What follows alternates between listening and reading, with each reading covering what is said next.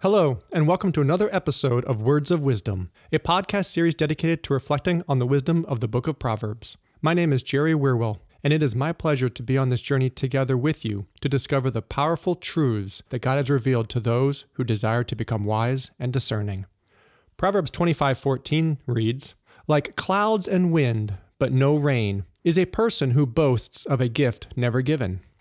One of the first things that we can notice about this proverb is that it doesn't actually conform to any of the three most common forms of parallelism synonymous, antithetic, or synthetic.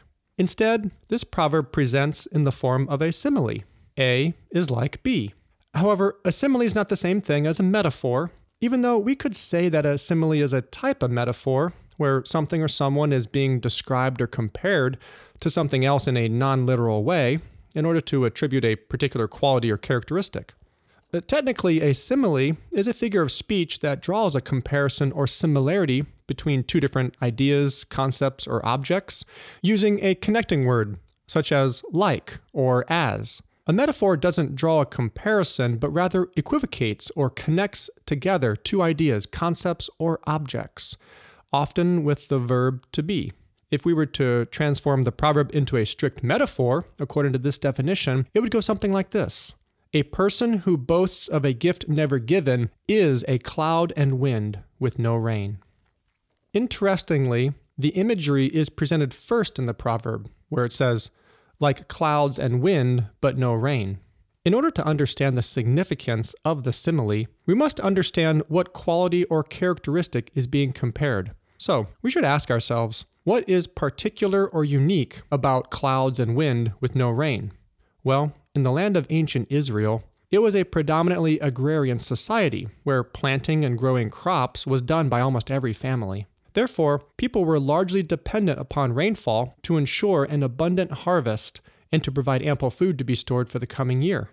One thing that has given us a better understanding of ancient farming practices in Israel is the discovery of the Gezer calendar in the Canaanite city of Gezer, 20 miles west of Jerusalem in Israel. The Gezer calendar is a small limestone plaque from the mid 10th century BC with a 12 month agricultural calendar inscribed upon it in uh, either Phoenician or Paleo Hebrew. This was discovered in 1908 the Gezer calendar it lists the annual agricultural practices around the time when King Solomon ruled in Israel and when the Proverbs would have been written. The calendar says this two months, harvest time, two months, planting, two months, late planting, one month, hoeing flax, one month, barley harvest, one month, harvest and feasting, two months, vine pruning, one month, summer fruit. This calendar tells us the timing of planting and harvesting in ancient Israel and helps us to understand the correlation with the weather and seasons. One thing that is very important to know about a climate is when there will be rainfall.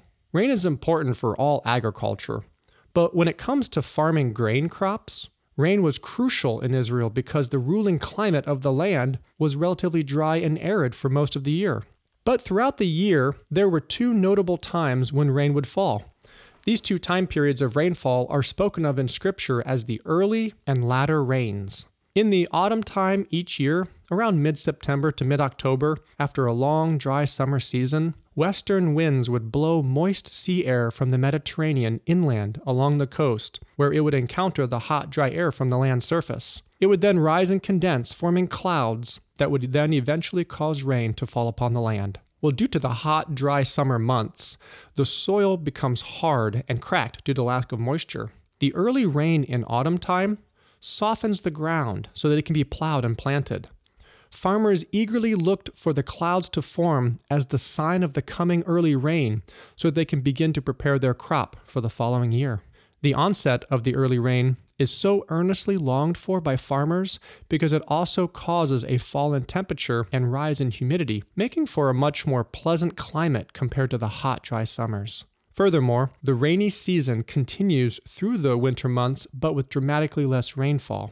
Then, in March and April, another intense rainfall happens that is referred to as the latter rain. This rainfall is what allows the crops to finish growing and be ready to harvest before the summer. Looking now at the second half of the proverb, the imagery of the clouds and wind with no rain are being compared to a person who boasts of a gift never given. The Hebrew phrase translated a gift never given literally means a gift of deception, which refers to a gift that a person has promised they were going to give, but never intended to actually give it. A gift of deception means that the gift is based on a motive of deception, not that the gift is deception. In other words, the proclamation that was made about the gift came from premeditated thinking with the intent to deceive because the person had other plans that excluded making good on their promise. In other words, the boast of the gift was a fraud from the start. Now, this could be that the person also perhaps changed their mind after making the promise and thereby perhaps had genuine intent to begin with, but eventually it shifted into a motive of deception. We are now in a better place to understand the particular characteristic or quality of clouds and wind with no rain that is being attributed to individuals who promise a gift but then never give it. Clouds and wind are indicators that rain is expected, but if the clouds just pass over and never deliver any rain, it is the same as someone who says they have a gift to give, but then the gift never comes. For farmers that eagerly wait for the rain in order to be able to work the land and prepare for the next crop, it is the same for a person who has received a promise of a gift, who also waits with great expectation to receive the gift. But when the rain doesn't come and the gift doesn't arrive, the shattered hope and disappointment can be so demoralizing and painful. What the proverb is describing is the reality of life that happens when a person places too much credit and expectation in promised gifts because it's possible that the gift may never be given. And when a promised gift never comes, the disappointment can be difficult to bear. Just like farmers who see clouds and wind and think they're going to be able to begin planting soon.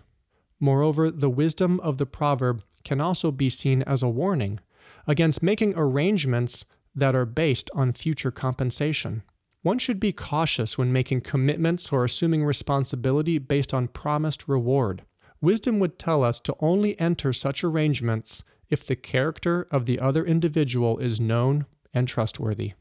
To illustrate the wisdom of the proverb, I'd like to describe an incident involving the Seattle Art Museum. The incident began in 2007 with a man named Barney Ebsworth. Ebsworth was an American corporate executive and pioneer in the luxury travel industry, and founder of the cruise ship company Royal Cruise Line, and then eventually Royal Odyssey and Crown Odyssey as well. He was also one of the initial major investors in the Build a Bear Workshop Company. He was also an art connoisseur and collector and was a trustee of the St. Louis Art Museum and the Seattle Art Museum. What happened in 2007 is that Ebsworth publicly promised 65 major artworks from his collection to be donated to the Seattle Art Museum. The estimated value of the art was appraised at 261 to 364 million dollars. This was going to be an enormous contribution to the Seattle Art Museum's collection. Regarding this generous promised donation of Ebsworth, the current director of the Art Museum at the time, Mimi Gates, summed up the museum's overwhelming excitement to the Seattle Times by simply saying, We're thrilled.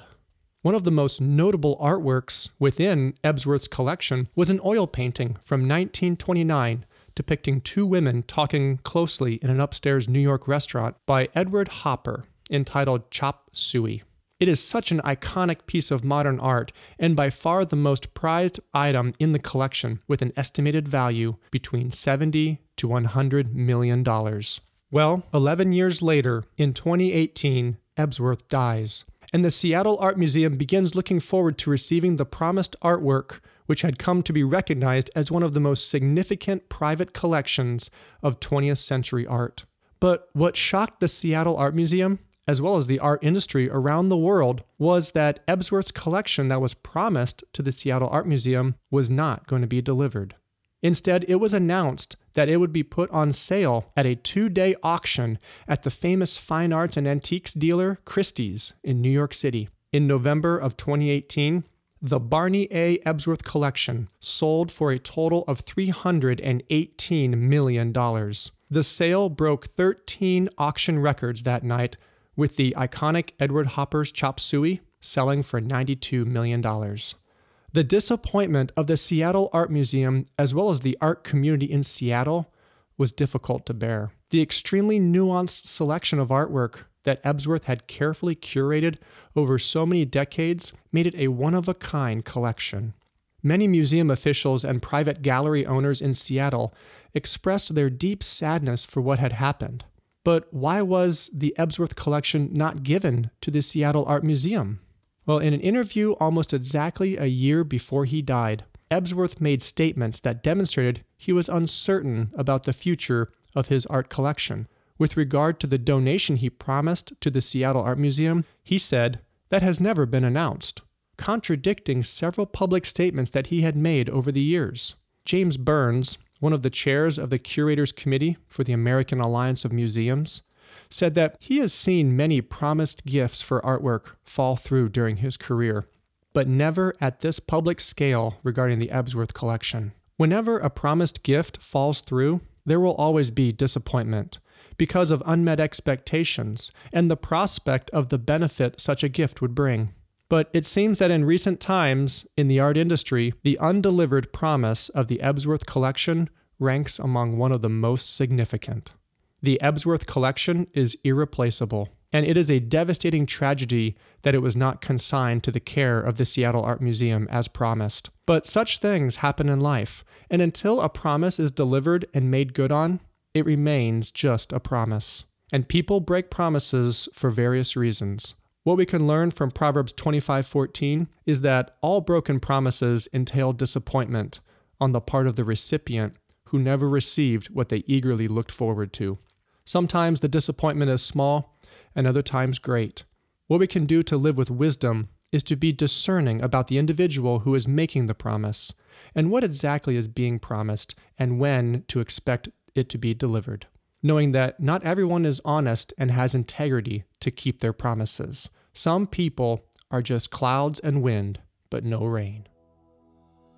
Thanks so much for listening to the Truth or Tradition podcast. We hope you're enjoying this new series on the words of wisdom from the book of Proverbs. And for more biblical resources, you can visit our website, truthortradition.com, and there you can subscribe to our mailing list to be notified of the future resources that we post.